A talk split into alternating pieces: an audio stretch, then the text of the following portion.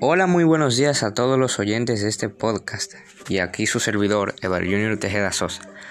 Eh, este va a ser mi primer podcast, el primer podcast que he hecho. Así que yo estaré hablando sobre la tecnología en la actualidad. No sé resumir mucho hasta ahora, pero con mis palabras digo que antes, o sea, en el pasado, la tecnología no existía. Por lo tanto, en la actualidad varía mucho, o así por decirlo, no se ha parado de usarla hasta el día de hoy.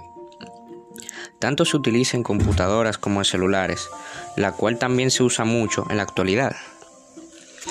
Yo pienso que la tecnología es un avance al futuro, sin olvidarse de que las noticias, el clima o novedades sociales que necesitamos saber o escuchar también es necesario para la sociedad, para también saber lo que ocurre.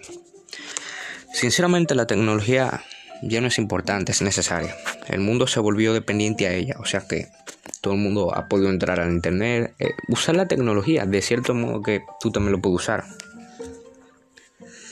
Pero peor que eso, adicto.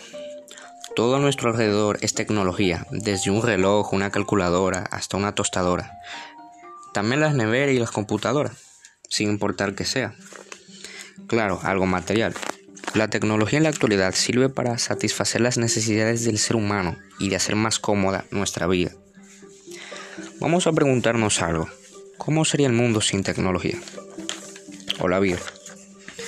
Pienso que no hubiese existido todo lo que tiene que ver con tecnología, como, como las computadoras, los celulares, las televisiones, entre otras más cosas.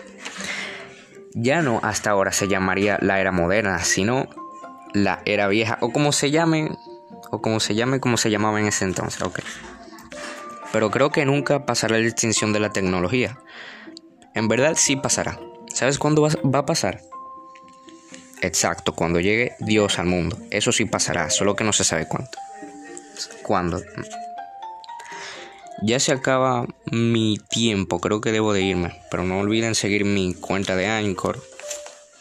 Seguiré subiendo más podcasts en el momento, solo necesito el tiempo, que espero que hayan aprendido a los que no saben y adiós, nos vemos a la próxima.